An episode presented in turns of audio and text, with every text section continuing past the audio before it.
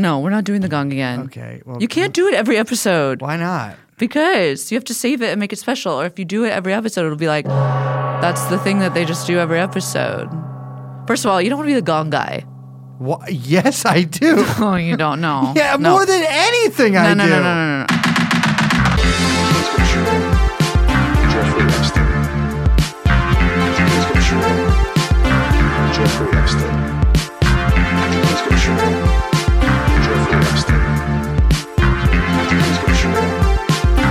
Jeff, Jeff, Jeffrey Epstein. Come here. Come here.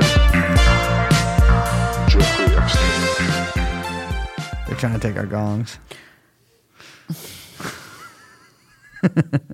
Hello, ladies and gentlemen. I opened the I opened the podcast with a giggle. My name is Brace. Hello, Brace. My name is Liz. Hello, Liz. What's his name? His name is Young Chomsky, and this podcast is called. TrueAnon? Oh, usually I do that, and so that that I know. That's why we f- wow. flip it and reverse it. Uh, Liz pointed her finger at me, but I was so I was so engrossed. I so a lot of people don't know this, but I watch movies during when we record Mm. podcasts. I watch movies. I fidget spin.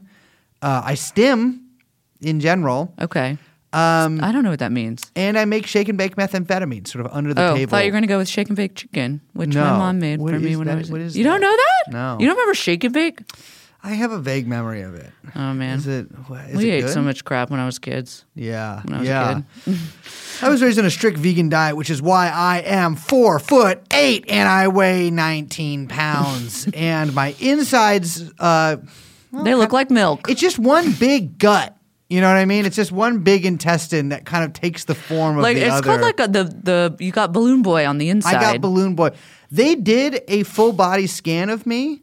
And first of all, you've never seen so many internal moles in your life. Because my moles go outwards and they go in. So Mm. Yeah. I have moles basically covering the entire inside Sometimes of they my body. crisscross each other. Yeah, it's cra- yeah. I have that's like a rose bush. You got to trim them. it's six inches out, six inches in. but then they cross there's each one, other. Mm. There's one mole that I have, Liz, that goes straight from the back of my nipple Yeah. to my shoulder blade. Okay. It's fucking insane. It's, like a bullet crossbar. I'm Going really, straight through you, but it's a mole. I have kind of a lot of structural integrity because of it. Mm. Um, unfortunately, I have been voted most cancerous man in America for the past 15 years of my life. yeah, but the good the good guys call you Moleman. They do call me Mole Man. I was thinking the other day uh, uh, about you seeing that Mole Man. Oh yeah, he wasn't a moleman. He was a mole man. He was a Mole Man. Yeah, I was th- I was thinking about that. What were you thinking about it? I was just thinking about what he looked like the other night. Mm. Have you seen the episode with the Seinfeld episode with the pig? The Pig Man? Yeah. Yeah. Oh, God! It's a big man! A big man! So then you got an idea. Yeah, okay. I don't remember what the Pig Man looks like from that. You that don't really see him, just a little flash Oh. and a oh. squeal. Damn. Well, ladies and gentlemen, we actually have with us a guest. I hope you didn't listen, just listen to that Please. intro. I- because we took- have such a great conversation with him. He's so smart, He's so smart great. shit, yeah. Yes. Very captivating, great writer. Yeah. And now he's going to hear me talk about mole men and think, what the f- I I, guess just the thing is though, he already did the show. So like you yeah, can't takesy backsies. you can't you can't take it back. Yeah, no flipping and reverse it. Well, some some podcasts we shouldn't name, but maybe no, have deleted some episodes. We'll never do that Mm. at the request of a guest. Welcome, ladies and gentlemen. Oh, you want to know? I just said that so that you would be like, "Who did that?" Wait, yeah, was that a thing? Uh, no, I'll tell you afterwards. Okay. I mean, it's any yeah. Anyways, uh, it's it's uh, here is we have with us today Oswaldo, or as I call him, Osvaldo Zavala, the author of "Drug Cartels Do Not Exist," and uh, we have a very it's a very good interview I'd say wide ranging. Wide ranging. That's what they would say. A ranging wide interview. ranging interview. about his provocatively titled book. we're talking cartels. We're talking drugs. We're talking DEA. We're talking narcos. but we're also talking narratives, Yeah, talking- imaginaries, imageries. floating signifiers. You guys looked at each other when you said the empty vase, and I was just like, damn, that's probably a concept, huh? Because in my line of work, I also dealt with a lot of empty vases, but you know what I was doing? I was filling them with flowers. love that. And so we're going to fill the ne- rest of this episode like an empty vase with an interview. That doesn't make sense. But uh, like with a bouquet of so an interview. I'm gonna give him his flowers. So, ladies and gentlemen, take up your watering cans. You don't know and that? no, it All take- right. Uh, what is that? Don't worry about it. I won't. Ladies and gentlemen, take up your irises, take up your shears, take up your watering cans, and pull out your empty vase because the interview begins now.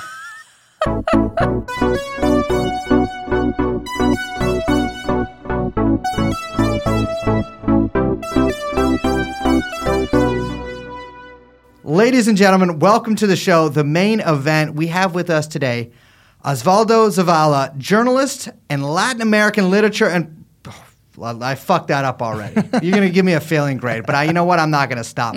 Latin American literature professor at the City University of New York, author of four books, including Drug Cartels Do Not Exist, Narco Trafficking in U.S. and Mexican Culture, published by Vanderbilt University Press. I don't think I needed to actually add that part, but welcome to the show.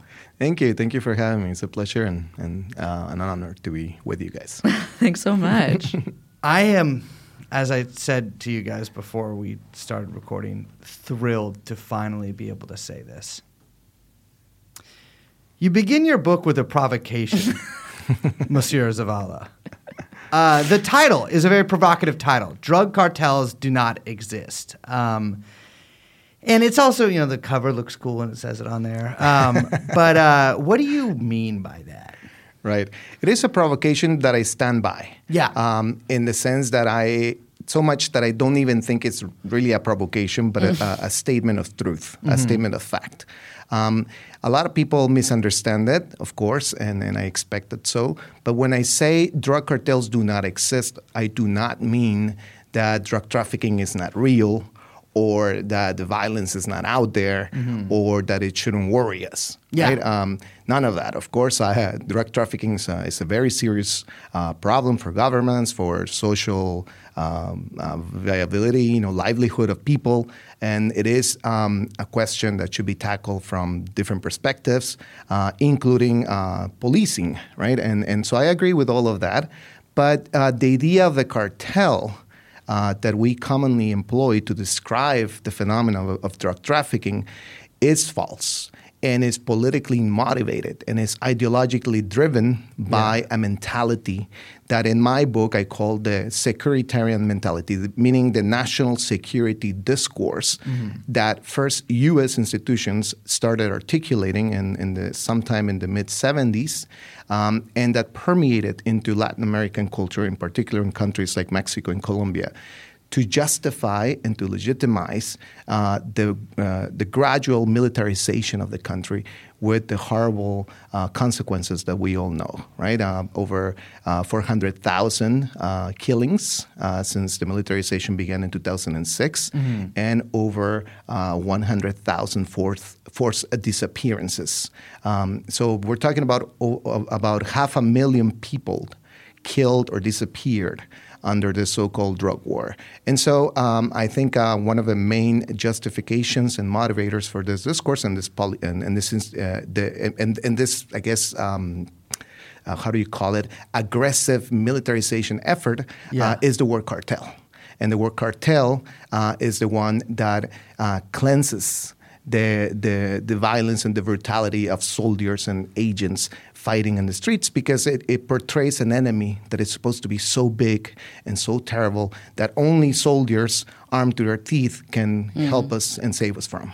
Yeah, it's interesting, right? Because the car- the word cartel. I mean, I think up until it was like deployed to describe drug traffickers in Central America was really. I mean, people would think of like OPEC, right? And Right, like right. price fixing in the seventies, and Yeah. like the big producers, like okay, we're price fixing or we're controlling oil supplies and production, and, and we're all colluding together to kind of like get what we want, and that and now it's just basically synonymous with what seems like realistically more of a kind of array of different kind of small I don't know small town trafficking enterprises. Yeah, but it, but it's- Constellation. yeah, constellation, totally.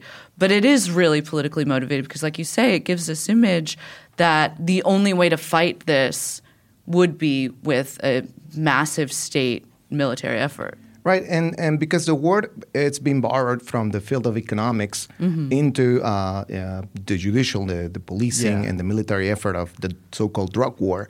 Of course, it's uh, from the beginning misused.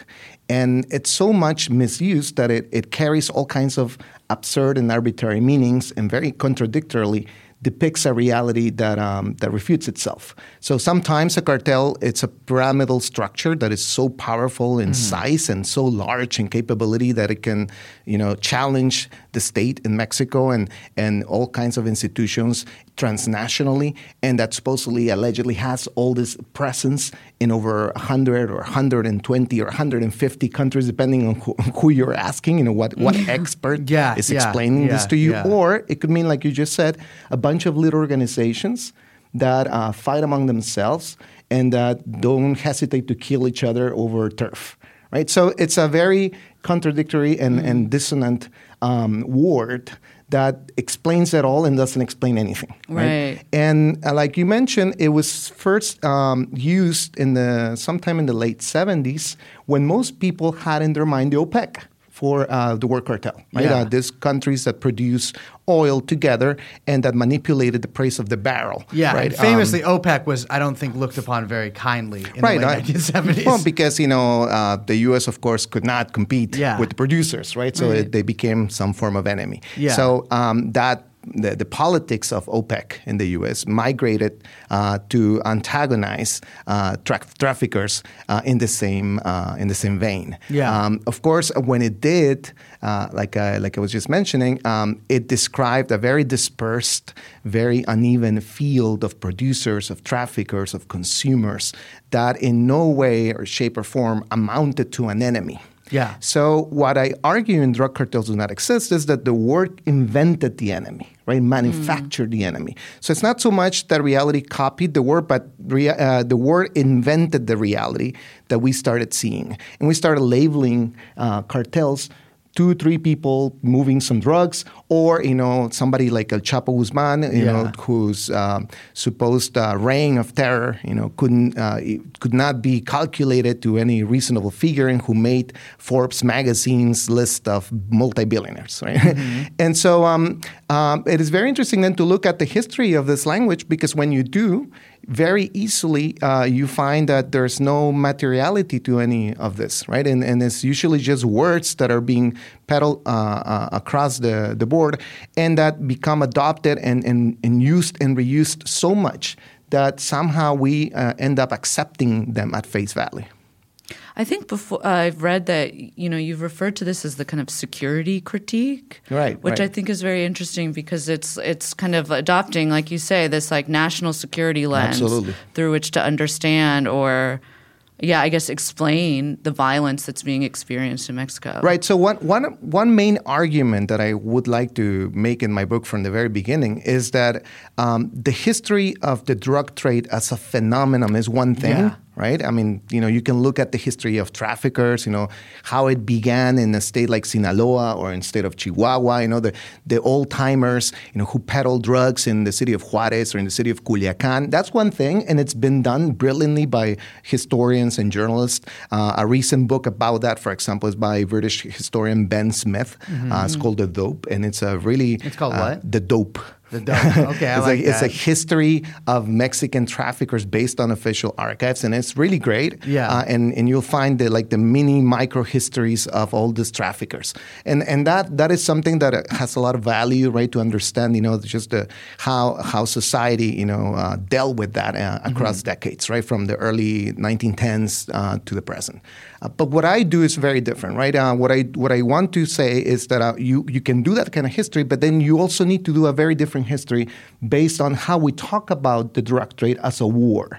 And for that, you need to understand the history of national security, not of the drug trade. Yeah. Um, so I, I separate both, right? And my main argument then is that in order for you to really understand what we mean by the drug war, you need to look at the institutions manufacturing that idea, right? The idea that we're at war with traffickers, not about traffickers themselves. You, you don't need to really know who Chapo is or what the Sinaloa cartel is supposed to be made of. You need to really look at the people telling you what they are supposed to be, Yeah. right? And the history of that uh, discourse, you know, how it came to be from the 70s and how it escalated across the late 80s and into the 90s until we became used to the idea of a cartel being such a powerful organization that we all have to fear for our lives, and that would end up, you know, killing half a million people in just a few years. Yeah, yeah. I, I mean, I think so. I'm 33 years old, and so from the time I was a teenager and sort of aware of the fact that there were drugs and that those drugs came from somewhere and that they were manufactured by somewhere, someone moved and then sold by people. Right. Cartels have loomed pretty large. We were talking Sure. about before we started recording about the movie Traffic. Right. I saw Traffic when I was very young, and that informed naturally a lot of my thinking on that. And Right. and I think that like I mean, I, I use myself sort of as, as an example here because I'm somebody who moved throughout, especially my early years, with mostly getting this sort of information from fictional works that I Which read. is what most people do anyway. Exactly. Yeah. Exactly. And so all of that knowledge that I thought I had was actually delivered to me by basically Hollywood movies. I wasn't Sure. exactly watching a lot of foreign films. Hollywood movies, which which are themselves often, especially if they use U.S. military assets, Absolutely. um, you know, advised by agents from, I mean, not only the Pentagon, but probably the DEA, Absolutely. CIA, FBI. They get a say on the well. productions, right? Exactly. Yeah, they get a say on the productions. Um, Big say, by the way. And and so it, it was only as as I got older and realized that like well many things that are portrayed to me as true in the media are not exactly true or certainly not true in the, the way that the you know the Washington Post the New York Times might portray them. Um, and why should the same not necessarily why should the same not be true of of drug trafficking for Right. instance?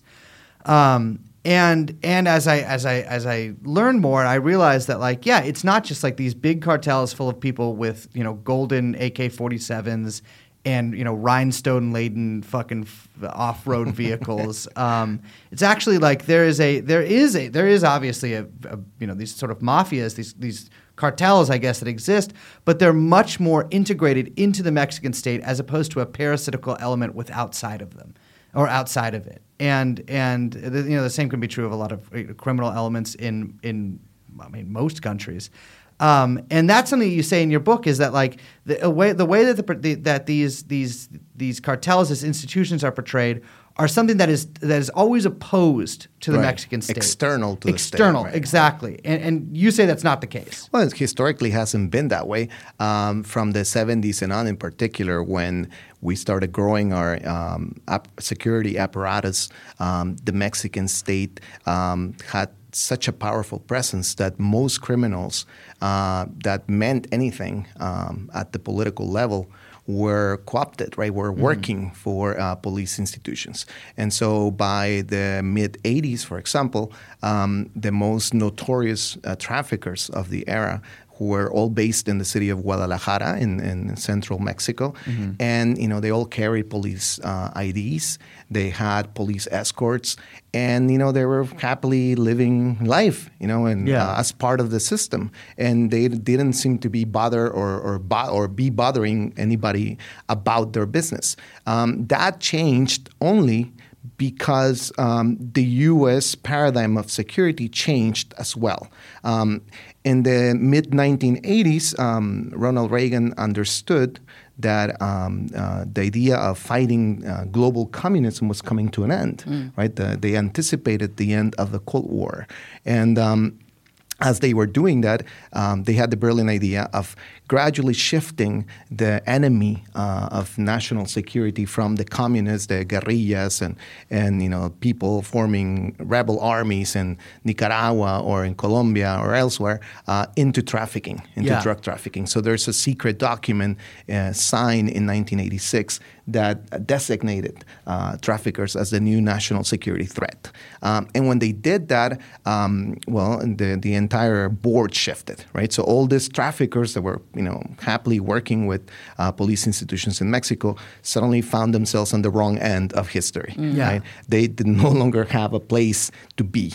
And, um, and so this also coincided with the, the, the kidnapping and the uh, torturing and killing of uh, Enrique Camarena, the DEA agent uh, that uh, died in 1985 in Guadalajara. And so the U.S. seized that opportunity to promote this big radical shift in the national security uh, ideas of Mexico. So we they started cooperating. Um, the traffickers started uh, stopped cooperating with the with the institutions, and they became then the enemy. So all these guys went to prison, um, and then uh, the Mexican government created a new institution that, uh, that promoted national security. It's, back in the day, was called CISEN, uh, Centro de Investigación y Seguridad Nacional. It's kind of like uh, the Center for Investigation and National Security. Gotcha. In 1989, right, the the key year of uh, the end of, uh, of the yeah. Cold War, right? The, the Berlin Wall is collapsing. Um, everything's changing. And uh, by that same year, in 1989, President, then President Carlos Salinas de Gortari is the very first president that publicly says uh, that uh, traffickers have become a national security threat, Yeah. something that was unheard of, of course, and that nobody uh, reasonable could accept in Mexican political history, right? Because all these traffickers were employees of the system, right? How, how is it that they are any Right. threat, especially in 1990, in 1989, when all of them were dead or in prison? Yeah. Just watching like the real life invention of a criminal. Exactly right? right. So, so this is something really fascinating about the, the drug war discourse and narratives that um, the things they talk about usually don't have any real models, right? they have no referent, right? So national security threat, but where? I mean, there are, not even traffickers out there of any notoriety that that preoccupied the political class, right? So by 1989, truly, literally, all of them are dead or in prison. And there's a couple interviews that some of those uh, notorious traffickers gave during those years, saying, for example, that they first heard of the word cartel when they were already in prison. Right? it's like, well, th- back when we were working, they said, you know, this idea of cartel didn't exist. I mean, uh, we, that came later when Yeah. we were already, you know, caught.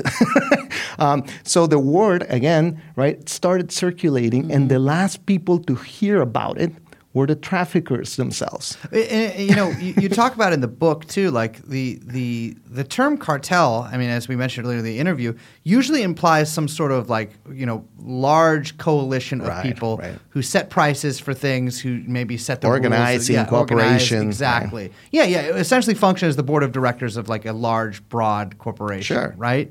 Uh, that doesn't seem to be the way that cartels At all, in, yeah. in in real life actually to the operate. contrary, right? Yeah. To the contrary, right? So that this is why uh, the the word is so uh, um, you know heavily misused, right? Uh, it doesn't. It, it means actually the contrary, right? So so how is it that a cartel is fighting in it among itself, among its members?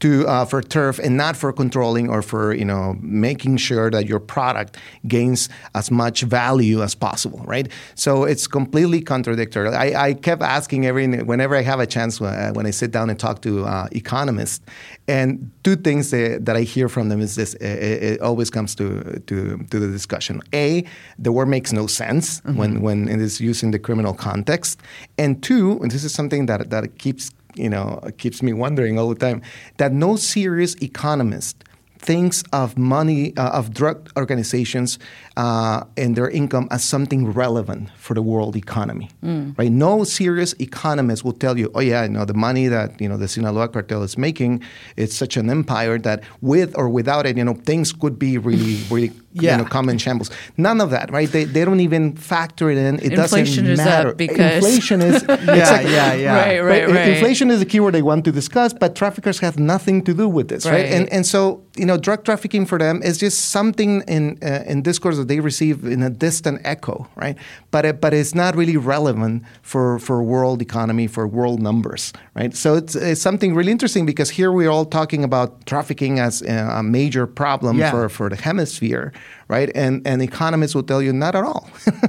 when you say that these institutions that kind of reproduce these these words, recirculate these words, these images, that this language that we use to kind of describe these phenomena, like it seems like the mid to late 90s through the mid aughts was really like like you mentioned traffic Yeah. like this was the time was important, yeah. it was like the films i know there was a lot of literature a mexican literature that was really focused on And US literature now, these too. stories Yeah. and I mean, you think about post 9 11 America too. Yeah. Absolutely. And obviously the invention of DHS and Right. its sort of assumption of taking over from what was INS on the border Right. and, and, and really just the. or my immigration became a part of the DHS. right? Absolutely, That's yeah, and just the really when full-throated militarization. Absolutely, you kind got, of you came got it to a head. right.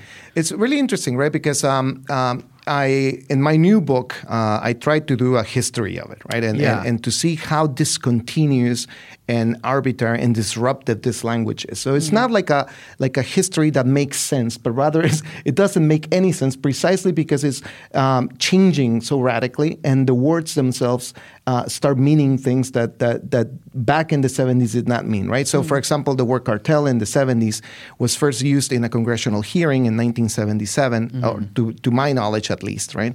Um, and the DA was using it to describe this group of traffickers in Sinaloa that were using drugs in exchange for guns, right? That was kind of like, oh my God, you know, these guys are buying weapons. Um, and um, by the late 1980s, uh, they're n- not just buying weapons, they're the national security threat, Yeah. right? By the mid 95, not- mi- 19, 1990s, by, yeah, around 1995, maybe 1996, traffickers are not only a national security threat, but are the threat, right? And the Juarez cartel back in the day, in, in, in those years, uh, was the most meaningful boogeyman that you can think of, Right. right? And of course, by the 2000s, everything gets even uh, more radical with the appearance of um, uh, DHS and, and, and all the post 9 11 um, mentality. Yeah, right? I Uh, mean, with national security becoming like really the watchword Right. of the 2000s. and you know and what I starts mean? colonizing every aspect of uh, civil society. right? Exactly. Uh, and the same happens in Mexico, right? So the, the, the idea of security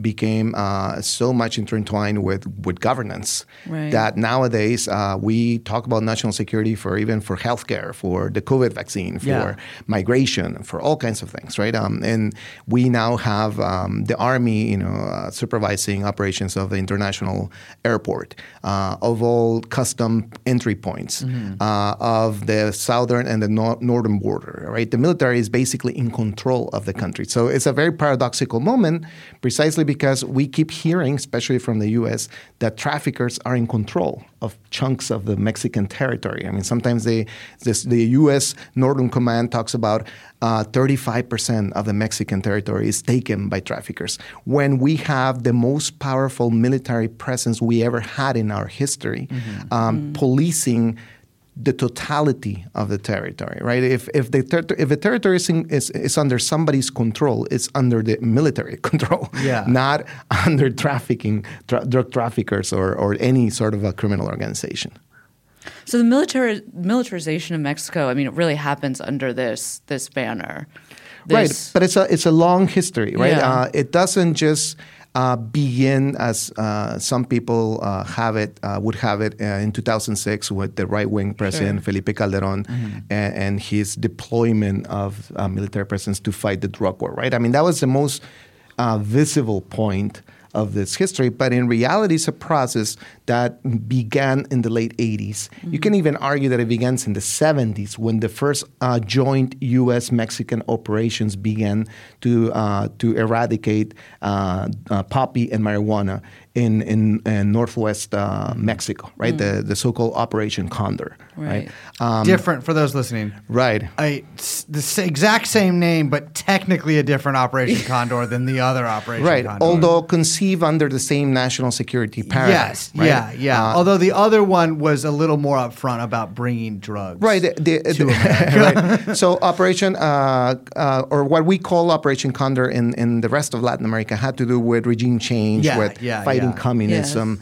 Uh, Chile, perhaps, is the most uh, visible Yeah. example for that, right? Uh, Argentina. Uh, bringing down Argentina, bringing down, you know, Salvador Allende and ins- installing a, a, a military rule. Yeah. Uh, in Mexico, you didn't need to do that because we had a friendly government, right, Yeah. to the U.S., a government that cooperated from the start with national security interest of the U.S. In fact, when the U.S. approved the national security um, law in 1947 uh, that created, for example, the Department of Defense and that created the, the CIA, Mexico um, created its own Dirección Federal de Seguridad, kind of like the the, security, the Federal Security Directorate, uh, Yeah. a, a federal police shaped uh, in the model of the, the FBI, and that was actually created with FBI mentorship and guidance. Yes. And we started immediately from the start, following the lead of the U.S. So what is this? What, what is it that this police did? Well, it fought, it fought against uh, communists, right? Uh, students uh, who had sympathies with China or with global communism.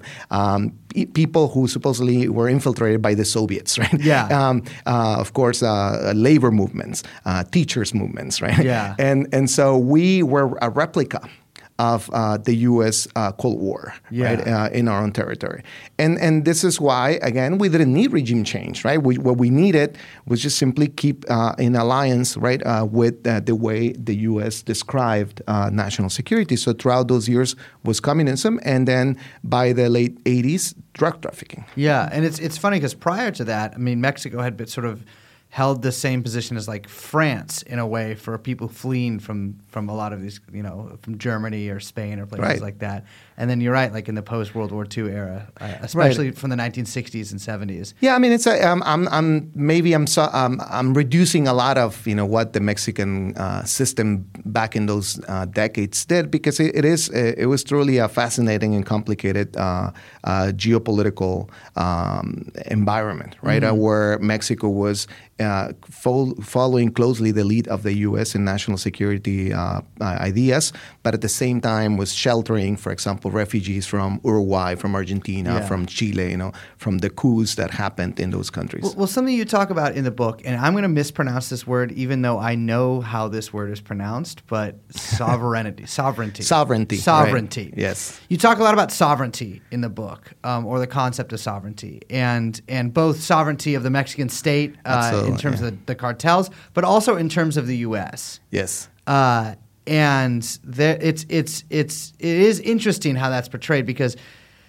the at least in America, uh, the the popular, I guess, um, portrayal of the Mexican state is It's a is weakened state, right? What's that? A weakened. A, a very much weakened yeah, state, Right. and the permanent emerging market. right. yes, right. yeah, yeah, exactly, a permanent emerging Or even a failed state. Yeah, fr- Yeah. From, depending from some on wh- who wants to be elected, I guess. Right. right. Yeah, yeah, yeah, one hundred percent. Um, and uh, but but but no such words are, are used to describe the U.S.'s uh, relationship to, to to the Mexican government. Um, Right. It's a very interesting uh, discussion, right? Because um, I think in, in from the start we need to to explain that under neoliberal rule and and neo, the neoliberal paradigm, the idea of the state gets uh, implicitly weakened. Yeah. Right. Uh, in the sense that uh, supposedly you are to reduce the functions of the state to allow for the free flow of capital. Right. Um, and in this sense, um, the the size and the power of the state uh, shrinks. Right. And and as it does. Right, um, uh, other uh, informal criminal economies emerge. Right, and and and of course, this is the conundrum for for the neoliberal uh, moment that we're we're we're living. Right, uh, but you know, people like David Harvey or Wendy Brown, you know, people who've studied neoliberalism uh, with greater detail, would explain that you know not only that it's false, but but to the contrary, right? The, the states like the Mexican state or the Colombian state have actually expanded in size, but not maybe for uh, welfare of the people, but for security purposes, right? So our uh, security apparatus grew exponentially uh, during the neoliberal era, right? Yeah. From the nine, late 1980s to 2006, we doubled up the size of the military, right, and, and the marine. And so what we have then, it's a very powerful security apparatus that uh, can, you know, claim sovereignty of the territory, right, and, and put all these criminal organizations in check. And at the same time, right, we hear the idea that cartels are emerging and they're challenging the state. And so what happens is that we create a, a false necessity for keep augmenting the size of the security apparatus, right? And this is something that I keep uh, bringing to, to the fore in my book, right? If anything, the state in Mexico hasn't been weakened, right? At least not in the security perspective. To the contrary, we are oversaturated by the state, right? The presence of the state is one of the most deep and profound, catastrophic, traumatic events of Mexican recent history. Yeah, it's a funny paradox. I think that um, you mentioned Wendy Brown, and she describes this kind of like she says it's like a democratic deficit within the like Right. neoliberal logic, which is like kind of perverse, where it's like like you say, oh, there's this sort of supposed weakening of the democratic institution. So you have a weakening and a kind of dissolving of public space of a like of a, a public, while at the same time, then to overcompensate for that deficit, you have this like.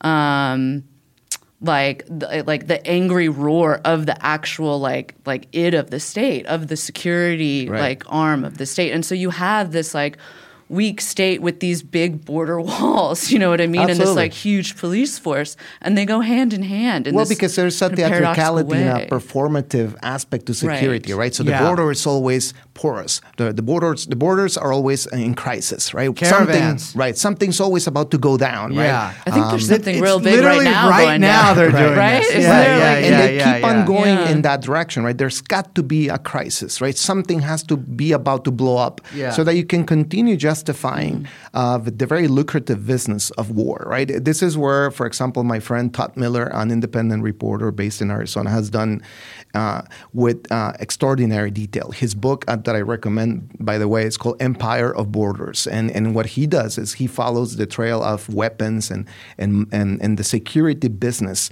that emerges from uh, the global north into uh, the global south, right? He takes as a model um, the the Israeli-Palestine conflict, right, and, and the very lucrative um, uh, agenda that has produced all kinds of uh, tremendous business for uh, companies like Elbit Systems or uh, Lockheed Martin, uh, all these companies that sell weapons that you know use that model to replicate then in places like the U.S.-Mexico border or Yeah. the borders in Central America, and the very same people right, who showcase the weapons for governments to buy, you know, go and tour the world, Oh, yeah. right? And, and, and they demonstrate what they are capable of doing. And so, again, this is one of the big contradictions and paradoxes of the national security mentality, right? They're, they're telling us you need all this, right? And, and you're, you know, create this monster border of enforcement and security and vigilance. Um, and what it really does is not fight against so-called cartels, but just fighting against poor people, right? And this is something that we have seen over and over in the years of the so-called drug war, right? The average victim of the drug war in Mexico tends to be young men from uh, ages 19 to 25 who were uh, poor and who were born poor and died poor, brown with no education, who died in the margins of the larger cities of Mexico, Yeah. right? No narcos, you know, in a big private jet, you know, with the lion in the, Yeah. the next seat Or or like something. you know. orangutan or two. Right, right, Yeah, yeah, exactly. yeah. With you know, with the zoo, like you know, they Right. keep still to this day peddling the fantasy of you know Pablo Escobar, you know, and, and the excesses of the Medellin cartel.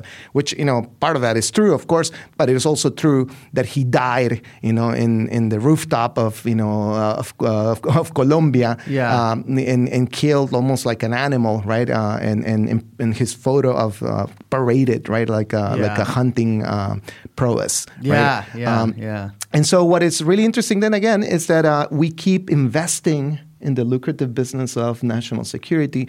But in order to do that, we need to keep talking about cartels, right? We need to keep augmenting the fantasy that cartels are so powerful. Now, of course, for example, the U.S. discourse is using the idea of the narco terrorist. Yes. Right? Yeah. Uh, so you the hear pra- this. I never actually saw Sicario 2, but the prayer rug at the beginning of Sicario 2 Absolutely. Was pointed out as an example of and, and this is kind of like uh, Narcos 3.0, right? I mean, talking about the, this continuous history of it. If you remember um, back in the day, um, um, traffic, Yeah. right? The tra- the trafficker that appeared in those years uh, was some some form of you know a very tropical, sinister guy, you Yeah. know, who has some capabilities, but you know was pretty much on the Mexican side of the yeah, border. yeah right? a sweaty, a sweaty Mexican businessman who Right. would kill other Mexicans. Exactly, Yeah. exactly. But you know, the, the the narco terrorists of movies like Sicario, you know, it's no longer bound b- bounded No, by he's a national global limits, citizen. Right, right. It Yeah, moves yeah, across. yeah. He's a world traveler, Right. a Well, I mean, well-stamped in- In, the first Sicario, they first, uh, I don't know if you remember uh, the movie in detail, but uh, they find these bodies, you know, in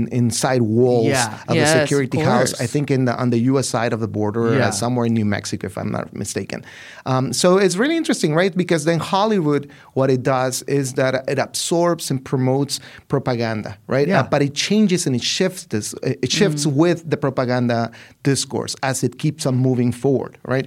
And so the years, uh, you know, the late 90s, 2000s, you know, when Steven Soderbergh is doing traffic, they have a very different idea uh, Exactly. Of the trafficking uh, world, right? There's a scene that I that I love to remember in, in traffic that I think is is just you know a perfect symptom for for what those years meant uh, of the uh, so-called drug war. I don't know if you remember, but it's Michael Douglas plays the drug czar. I do remember that. Yeah. Right, and and he's visiting the U.S.-Mexico border. I think he's by San Isidro, across from Tijuana. Right? Yeah.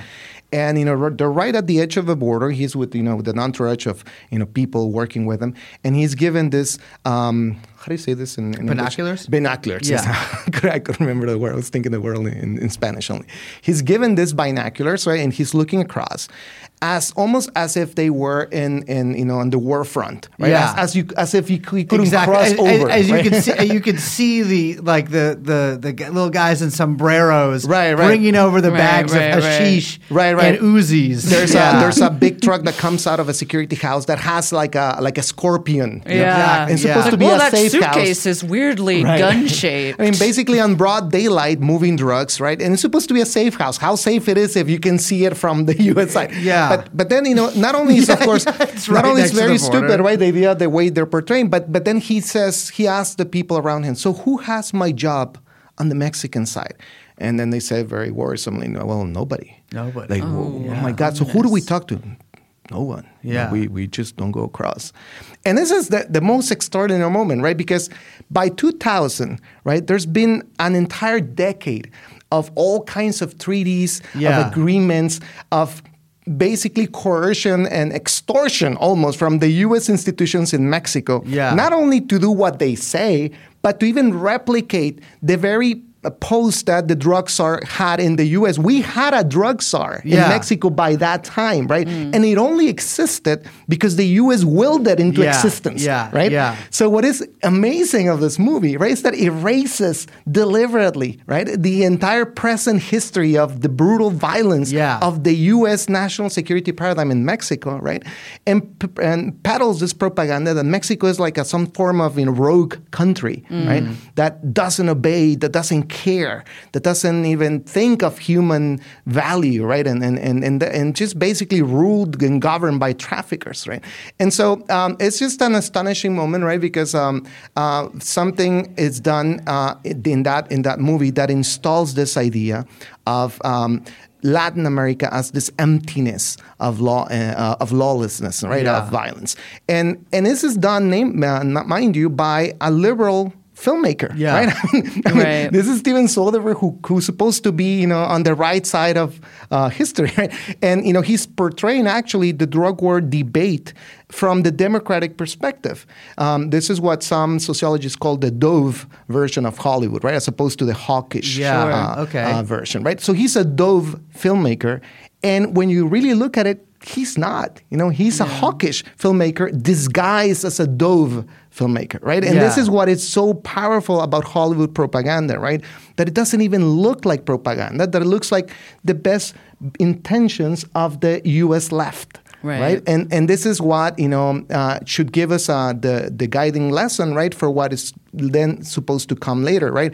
Um, the, the the film industry became so entangled and so intertwined and so penetrated by uh, the national security paradigm, by you know the F- Department of Defense, DEA, supervising their scripts, their productions. Yeah. That by the time you get to Sicario, you know they're just bidding their war. You know they're doing exactly what they're told to do, right? And so the very first scene, uh, one of the first scenes in Mexico in Sicario, I, I'll never forget it because I, I, I I keep being wondering uh, uh, and, and and just you know in shock and awe by by this thing is I don't know if you remember um, it's Benicio del Toro.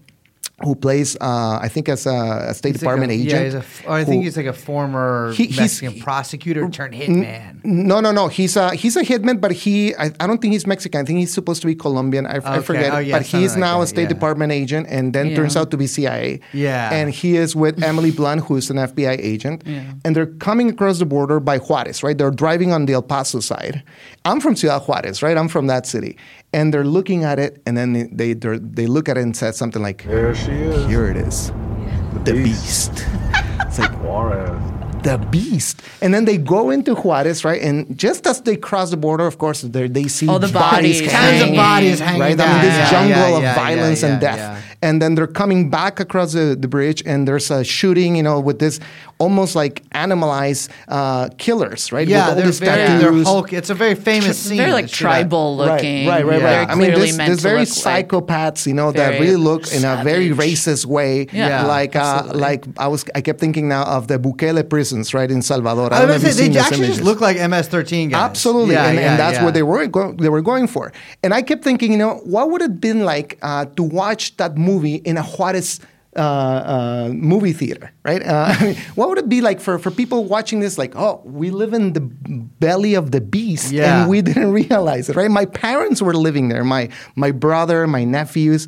I go to Juarez all the time, right? And and just seeing my city and, and then my country portrayed as this, you know, like Trump would say, a shithole country. Yeah. Right?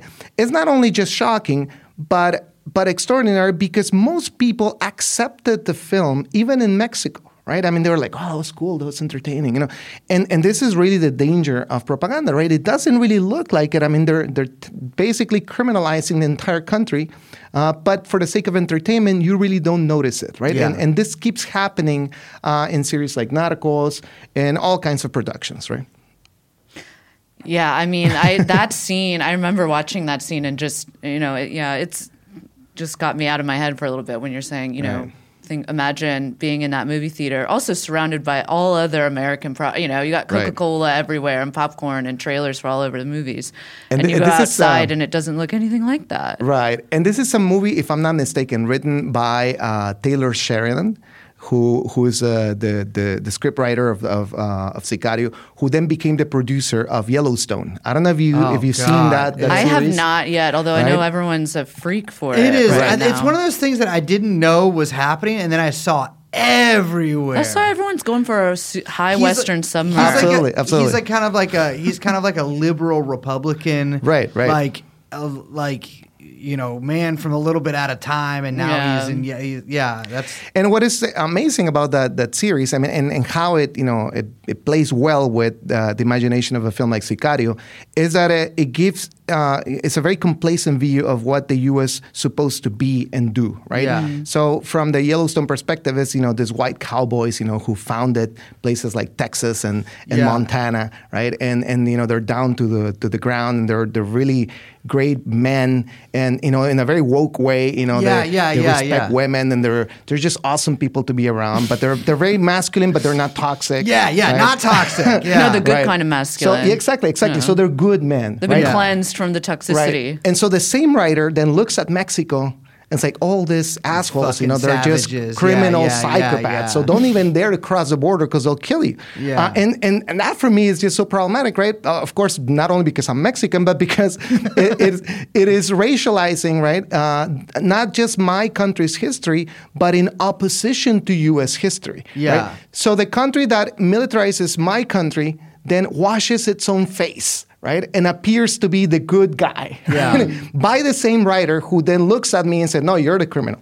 yeah. Well, it's you know it's it's interesting too. We talk about national security as well, um, and you know there's the famous case of like the the origins of the Zetas, right? Right. These people trained at I think what was was was formerly School of the Americas. I don't know what they call it now. They might still call it School of the Americas. Right, right, right. No, that's called it. But you know this this this sort of like center that has has given birth to all of these um, you know assassins and killers. And that's exactly the, one of the most important points, right? Yeah.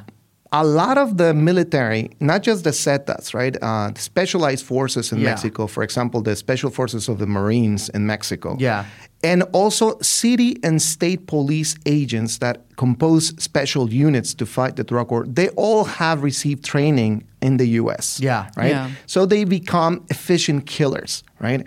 Um, not only the training, but the political support and literally the gear and the weapons Yeah. to use them, right? And this is part, of course, of not just the long history, but even recent history, right? Uh, uh, the President Bush and then President Obama supported President Calderon uh, in the first deployments of the uh, the drug war under what it was called then Iniciativa Merida, right? The Merida Initiative Yes. that gave them about three billion dollars in, in all kinds of uh, support and training. Um, But now, of course, uh, these, uh, this is renewed in all kinds of other uh, cooperation treatments and, and agreements to, su- to keep supporting it, right? So, what is amazing then is that um, you have uh, a security apparatus that is shaped, modeled, and, and set forth against people by the US discourse, but also with explicit political and economic support. And when you look at what they've done, then that's when, when you really become resentful, right? Like I am.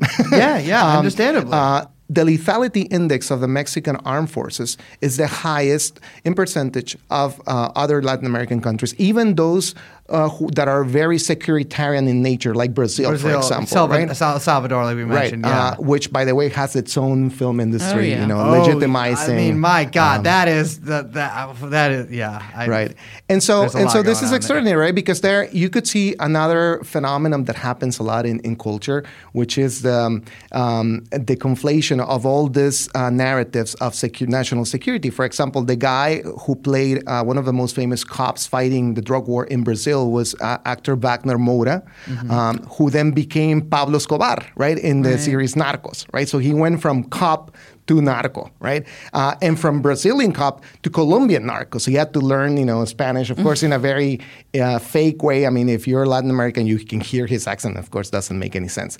The same happens for Benicio del Toro, right? Benicio del Toro played uh, the Mexican cop in Tijuana in Traffic. Yep. Then uh, became Caro Quintero, the Mexican trafficker from the 1980s. Then became Pablo Escobar also himself, right? And in an interview, uh, Benicio del Toro used to say, well, you know, if you want to be an aspiring actor, our Hamlet is Pablo Escobar. So you, you don't play Hamlet if you're a Latin American actor. Play Pablo Escobar. That's your litmus test, right? That's when you know that you become a great and, accomplished actor. oh my god. Uh, so this is extraordinary, right? Because this is a Puerto Rican actor that moves across countries, right? Mexico, Colombia, Brazil, whatever. And it doesn't matter, right? And it doesn't matter because we are looking at it from the perspective of the US consumer, Yeah. right? That has no subtleties in the differences Yeah. between the countries, but in the end doesn't care because it is a Latin American narco anyway, right? It doesn't mm. matter. A narco can be can come from any of those countries.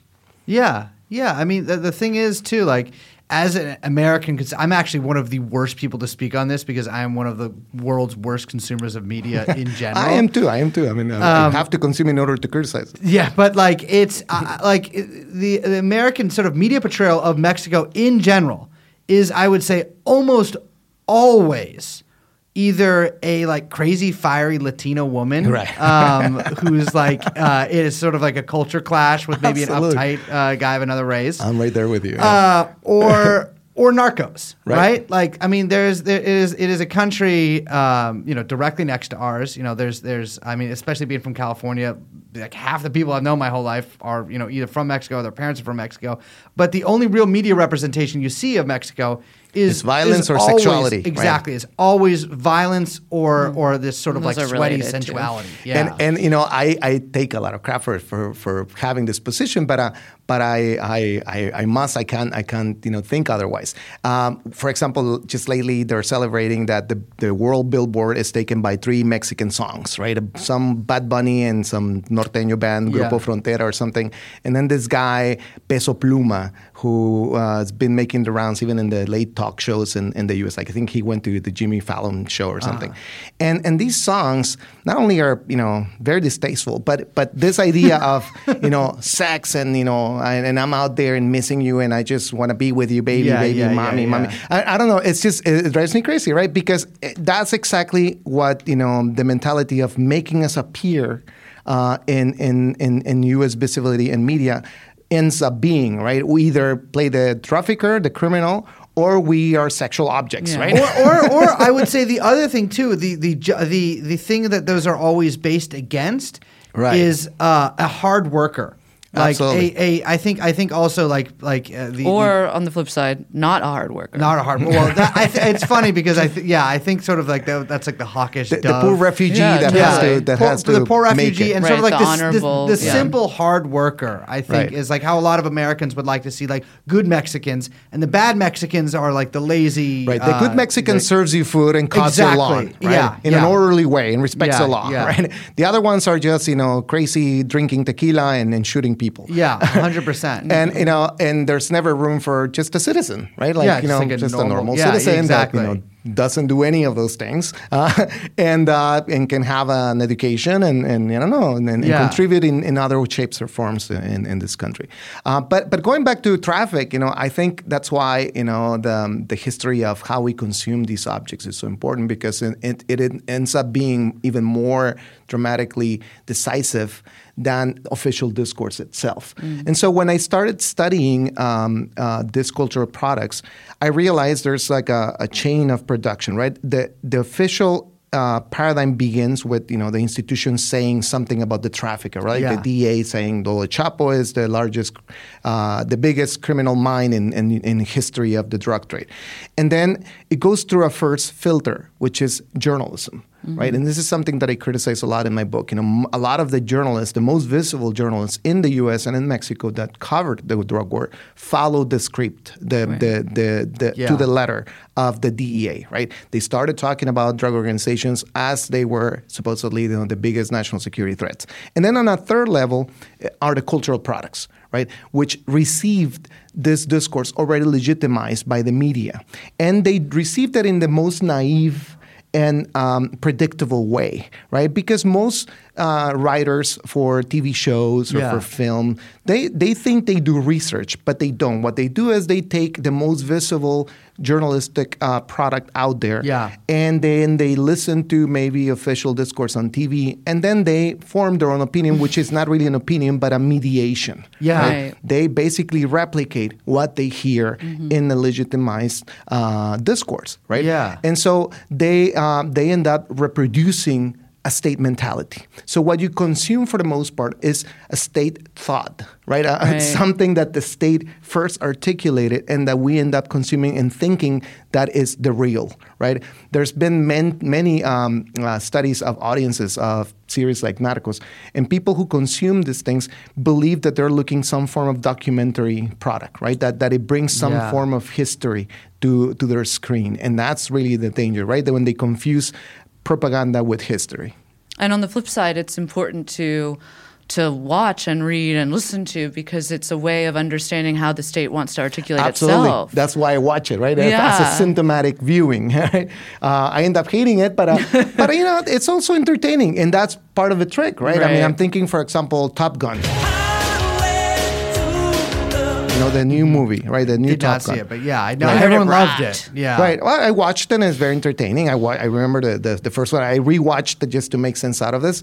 And and then what is really extraordinary about the new Top Gun is that uh, it's it's a celebration of these pilots, right, and their skill. Yeah. Um, and you know the history of you know U.S. pilots and and and the things that they're capable of doing, in a moment when most of military operations are you are, are done by drones. I was about to say, yeah, yeah. where, where Totally. pilots are not really needed. Yeah. Right. but the idea of the, that's why the idea of the pilot is so needed. Absolutely.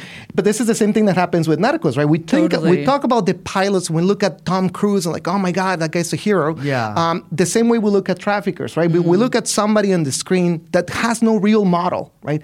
That doesn't mean anything. That doesn't serve any purpose, right? The pilot is an outdated technology, right? Yeah, Uh, yeah. For military purposes. The same as the trafficker. The trafficker exists, but it, he's irrelevant Right. when it comes to understanding national security. He's just the pretext, right? He's the object of the story, but he has no real relevance in the world. yeah. Which is why it's such perfect, like the perfect fabric for the movies Right. and for entertainment. Right, and, and you can keep on bringing uh, any in a, in a new season a new trafficker like they do in real life. Right now that Chapo was captured, right? You know they they can always come to you know the the, new- yeah. the storage and, and they'll find new traffickers. Right now is their children, his children, right? Right. Who are supposed to be uh, the real uh, c- uh, culprits for fentanyl. Right. Okay. So so now Yeah. that the new DEA tune is that Mexico is solely responsible for fentanyl, Mm-hmm. and that especially Chapo's children, right, are the ones who are supposed to be really the heads of uh, fentanyl.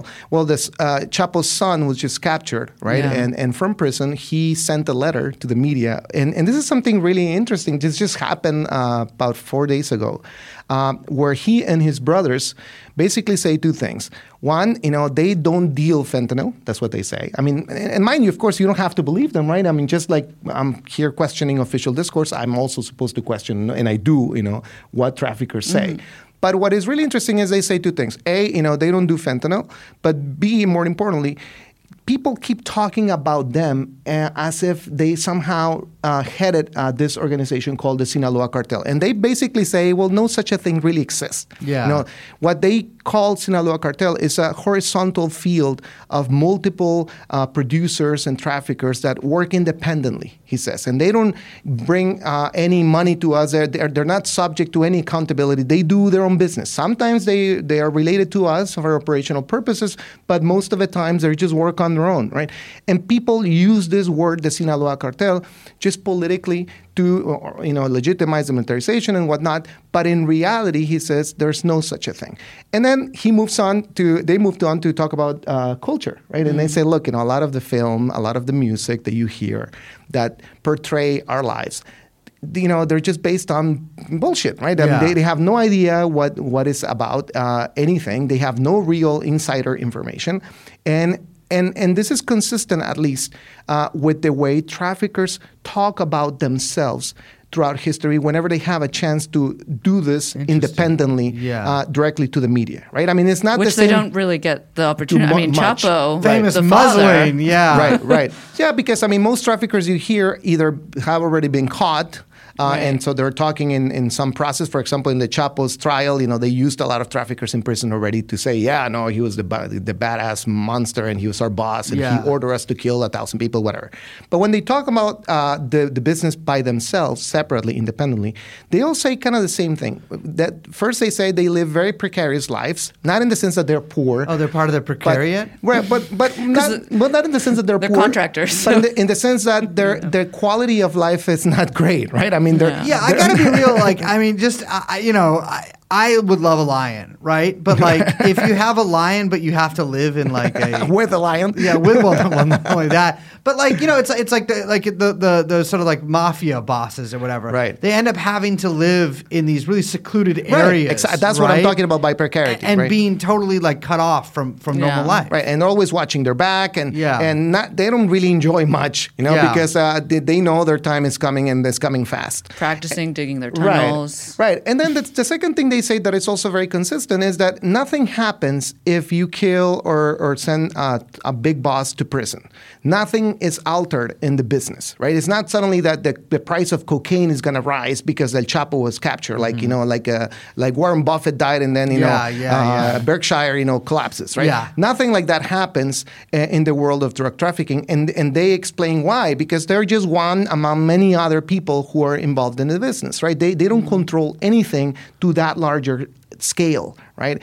And and I think history gives them proves them right, right? Uh, every time you know somebody falls like El Chapo, nothing happens in in the greater world of you know drug trafficking, but even more importantly, nothing really is demonstrated beyond you know what the DA says, right? In the Chapo trial, they uh, were able to um, um, to pinpoint uh, fourteen billion dollars for his entire career. Fourteen billion dollars. Well, of course, it's a lot of money for us, for Yeah. normal people. But in but in the world of uh, uh, uh, organized crime, it's not much. If you think, for example, that the Office of uh, Drug Control from the UN uh, claims that the cocaine uh, market should render you about thirty billion dollars annually. Right, and, and instead, Chapo only supposedly, according to the DA, what the DA was able to demonstrate, Yeah. only gained about 14 billion in about 20 years of being the head. for- yeah, right, yeah, yeah, yeah, right, yeah. accumulated, right? Accumulate, Fourteen yeah, yeah, years, 14 billion, I'm sorry, 14 billion dollars in his entire career, about, uh, spanning about 20 years, more or less. The, the legal cannabis industry in the US Mm-hmm. now surpasses that figure in one Yeah, single year, right? I mean, we're talking over 20 billion uh, of the legal cannabis um, industry in the US, in those states that it's been uh, Yeah. legalized. So it's, it's extraordinary, right? So the myth of the, of the you know, the, the kingpin uh, completely crumbles and collapses when you really get to look at it um, uh, uh, directly in, in, in a process like uh, the, the trial uh, that they did on the Chapo.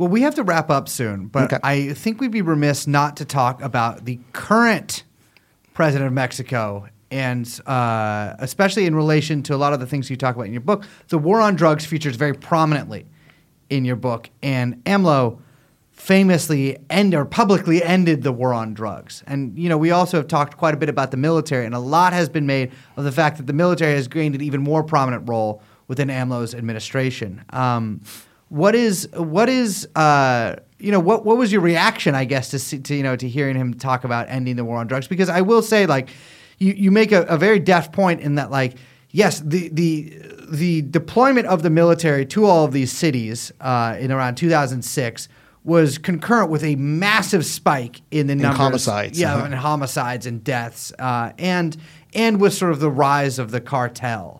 Or the so-called rise as- of the yeah, exact cartel, SoCal, right? but like you know the cartel as such, right? You know, Right, Um, but AMLO seemed to be, uh, you know, speaking publicly, but charting a different course Right. on this.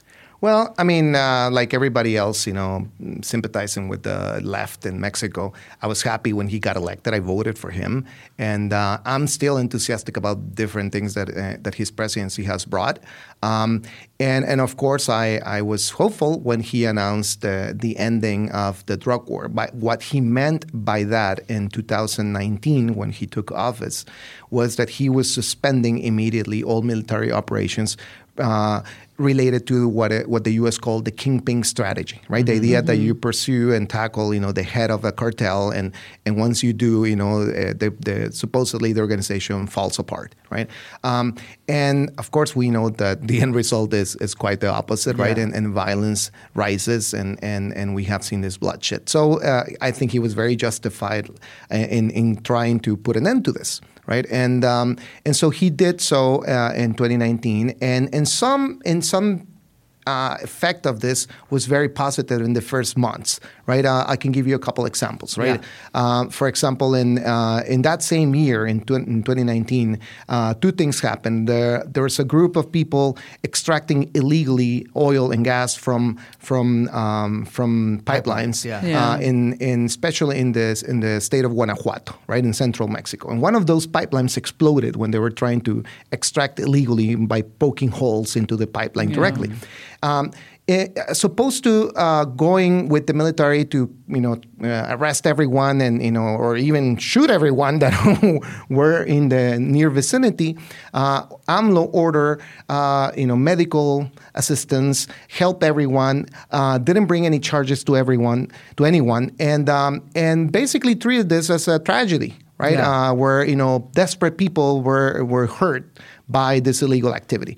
Um, then you move to um, uh, late uh, 2019 when the military ordered the, up the, the arrest of El Chapo's son, Ovidio Guzman, in the city of Culiacan without the president's consent. Right, um, Yeah. and and this is something also extraordinary because it tells you uh, it tells you how the military had its inertia fighting the drug Yeah. war and disobeyed directly uh, the uh, presidential policy of ending all uh, operations, right? And they, they try to capture him. The operation failed, and, and AMLO ordered uh, all the military uh, personnel to leave.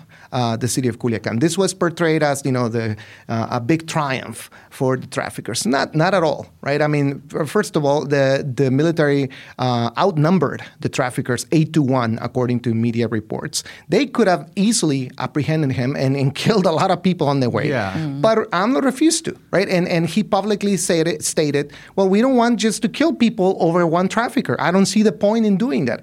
And you know, and and very you know candidly um, put himself out there to to take all kinds of criticism. But I thought it was the right move, and I still believe it was the right move.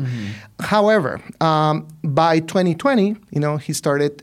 Um, talking um, more, uh, you know, in depth with his military commanders and, and, and what we have, I guess, the equivalent of the Joint Chiefs uh, Yeah. in Mexico, and of course, U.S. pressure uh, continued, um, and so by by the end of 2020, um, a very different tune started being uttered from presidential palace, right? So so you know, well, you know, we're gonna keep having the military presence. We're gonna create a new federal force, a new federal police called the National Guard that was supposed to uh, replace the military in all security uh, operations in Mexico.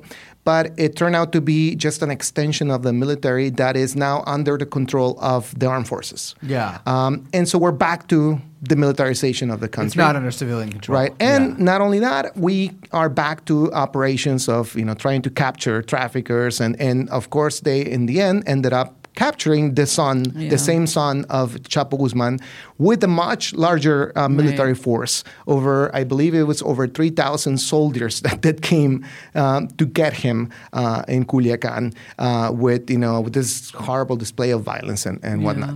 And so uh, I'm sad to say, right, that um, in the greater scheme of things, AMLO is just acting the normal securitarian way, right? So I am disappointed, of course, but I'm not surprised in the sense that uh, he's just responding to the logic of the militarization that goes on all across the continent, right? This is what happens in Colombia, I know, with the drug war. This is what happens with President Bukele in El Salvador, right? And what is this thing that then is happening? Well, uh, the militarization is starting uh, targeting consistently poor brown people, right, in poor areas of the country. That's really what this drug war is doing, right? And it's advancing uh, geopolitical interests, right, of the U.S. and transnational companies.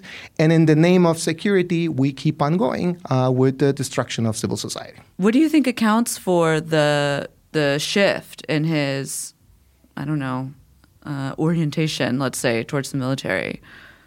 Well, I think it's a combination of factors. Um, well, first, uh, like I mentioned, right, there's there's strong pressure, um, binational pressure from, Sure. from the U.S. and not just the U.S. alone, right? It's a it's a transnational idea that you have to fight the drug war, right? And it comes from different institutions, not just the U.S., like I said, but uh, you know, the U, uh, the EU, the um, the UN, uh, and different organizations, also within Mexico, of course, and the right in Mexico that is Yeah. very heavily interested in promoting the drug war.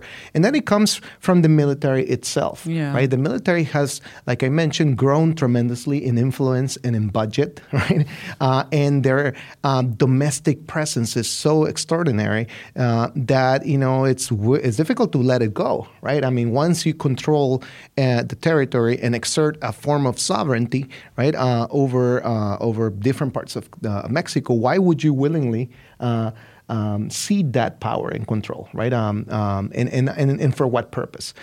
And along with it, and this is something that, uh, that I also study in my new book, um, you have the question of the national security discourse um, diversifying its object Right, so it's not just the trafficker uh, that is at stake in the narrative, right? But also undocumented migration, terrorism, Right. um, and just simply human displacement altogether becomes a question of national security. So, so the militarization is not just aimed at you know fighting traffickers; it's also uh, aimed at human smugglers. You know, people who smuggle avocado. You know, people who are engaged in oil theft. Right, all kinds of other things, extortion, kidnapping, right, Yeah. and and all those aspects of criminality are, are often conflated with the trafficker, right? So the trafficker becomes the stand-in metaphor for everything that goes wrong in Mexican society. So it's very difficult to cut it short, right? Because you can claim, for example, that marijuana is out of the game now that it's legalized, uh, but then here comes fentanyl, right? Uh, a synthetic drug that only needs precursors from China Yeah. uh, and very easily manufactured in small labs can, that can go undetected, right? Um, and, and, and so you can rearmed the, the narrative, right, of national security. And for that purpose, you end up needing the military uh, again and again and again, right? And so uh, often I, I am asked, you know, what, what is my stand when it comes to legalizing drugs? And of course, you know, like any uh, reasonable person, intelligent person, I, I am for it, right? I think we should legalize all drugs immediately and cease uh, the criminalization of consumers, especially, right? But that would not solve violence uh, in Mexico altogether because, uh, as the DA already astutely tells us, right, cartels are not even about drugs anymore, right? I mean, they're about whatever you want it. It's it's it's more. I mean that that's that's from what I mean. I understand just the, and I, and I do. I think it is. I agree with you. Like I think like saying like these drug traffickers are doing all of these other things too is misleading because from what I understand, it's not even just the drug. It's like the governors of some of these. States. Right, right, You know what I mean? Like this is we had, we had on we were talking about earlier. This guy Seth Harp, and he he very astutely talked to us about this. Like it's like it's not just like you know the the this cartel is also engaged in these other criminal activities it's like part and parcel with like officer and high up officers of the Right. state. Like Yeah, and, and I think the so in the end that the the word cartel uh, is what in political theory is called an empty signifier. Yeah, I was gonna say the empty Uh, vase. right. It's a concept that floats around, right? That you Mm-hmm. can re-signify uh, historically with whatever content you want, right? So if Okay. the if the drug cartel peddling uh, heroin or cocaine uh, was something uh, that drove uh, the national security mentality in the 90s. Now, of course, the traffickers have become um, parallel to, to narco terrorists, right? The organizations that are just out there, you know, terrorizing uh, civil society on both sides of the border and that engage in all kinds of sophisticated crime, including, for example, uh, oil theft and, Yeah. and, and gas resources, et cetera. So, so, for example, now some cartels are even blamed for uh, illegal extraction of energy resources Sp- in, in parts of the country where, ironically, where the, extract, the extraction is done mainly by transnational companies from China, from uh, Canada, from uh, the UK, and of course from the US. Oh, yeah, I was about right. say, don't forget the big boys. right. Uh, so, for example, you know, in, in the years of the reign of terror of Los Zetas in the state of Tamaulipas, Uh-huh. you had one of the largest uh, uh, projects for laying up pipeline, right, all across the state uh, and across the border, all the way to California, by uh, one of the largest companies for, for energy, right? Uh, and and you know, in in, in and in that um, exploration of the market, in extraction of, of, of gas, all kinds of transnational companies come along, right? And and and with the help and support of the both the U.S. and the Mexican government, it is very easily done, right? And so one has to wonder how is it possible that you know in a territory that is taken supposedly by cartels, you know, engineers can very quickly and easily create uh, and, and lay this pipeline, right, and, and extract natural gas, right? And so um, this this question, of course, is is only answered uh, politically, right? Because it seems to be that uh, there are two separate Mexicos, right? One that is ripe for investment, for foreign investment, for all kinds of entrepreneurship, right? And that is open for business from China, from Europe, from the U.S. And then at the same time, simultaneously, the very same territory is a site for traffickers, for terrorists, you know, and the militarization is needed to fight them because otherwise Mexico is a failed state. So it's, it's very extraordinary to hear both uh, debates happening, right? If you if you listen to podcasts uh, for world business, don't do that. right? Well, I mean, it's, I do I'm because kidding, I, I, want, I need yeah. to uh, inform myself about how they're sounding these things.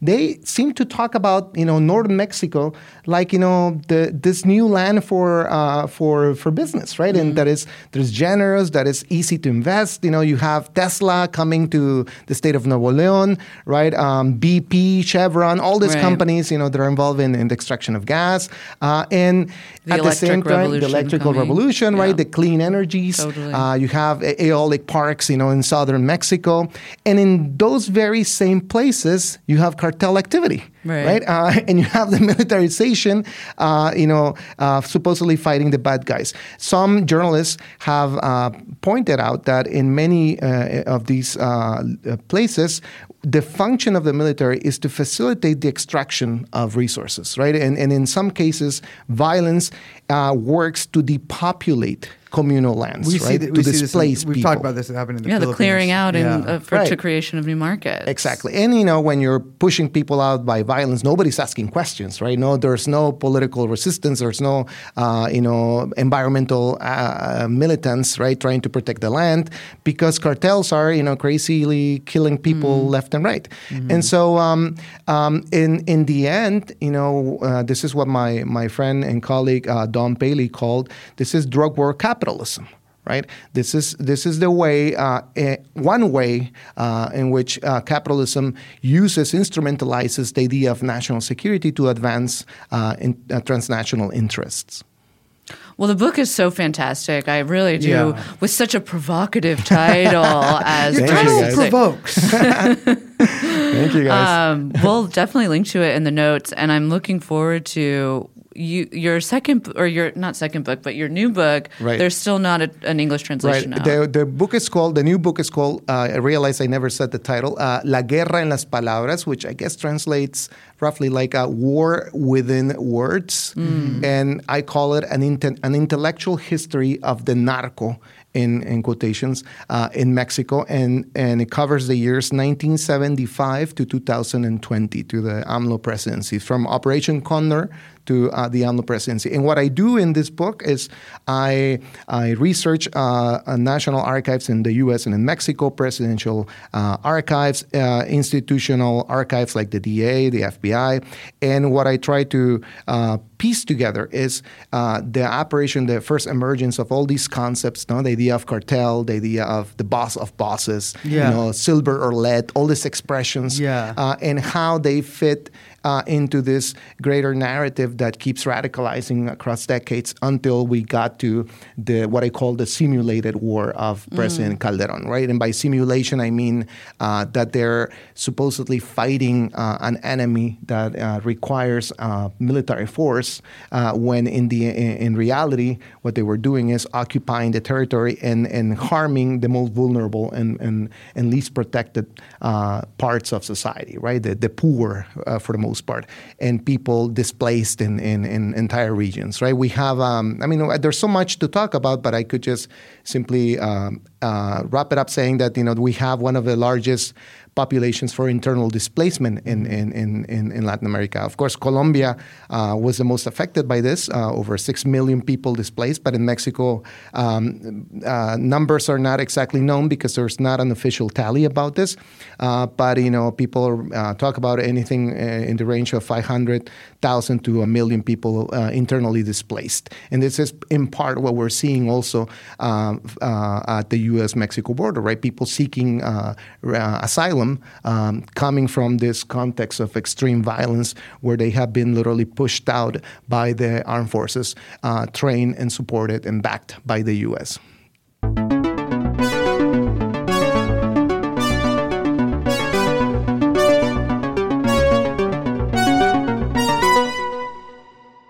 You know, narcos may not exist, but narcs definitely do. I'll demonstrate that for you right now. A guy named Ham Hand sold me $40 bags of cocaine at the beauty bar for a number of years in San Francisco.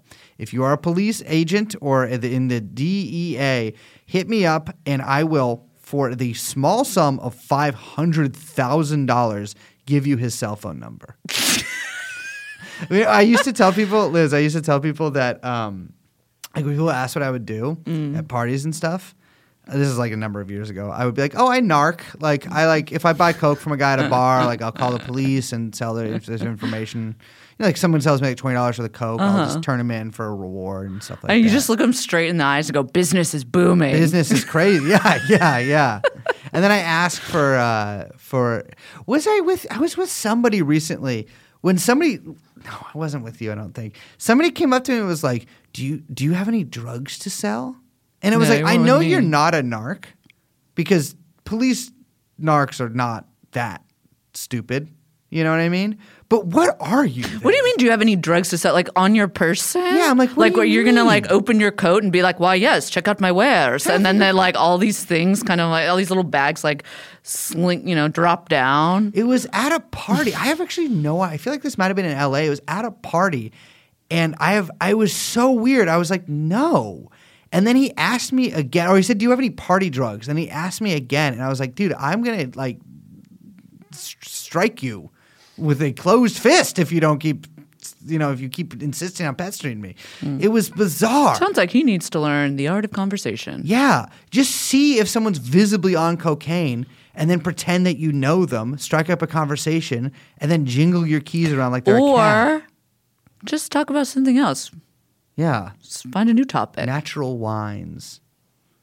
All right, everyone. With that, I'm Liz. My name is Brace, aka the Dime Dropper. And of course, we have with us young Chomsky, who will be sworn by federal agents immediately after we leave this studio because I might have made a little phone call, told a couple of fibs, and that ends the podcast permanently that we call TrueAnon. We'll see you next time. Bye bye.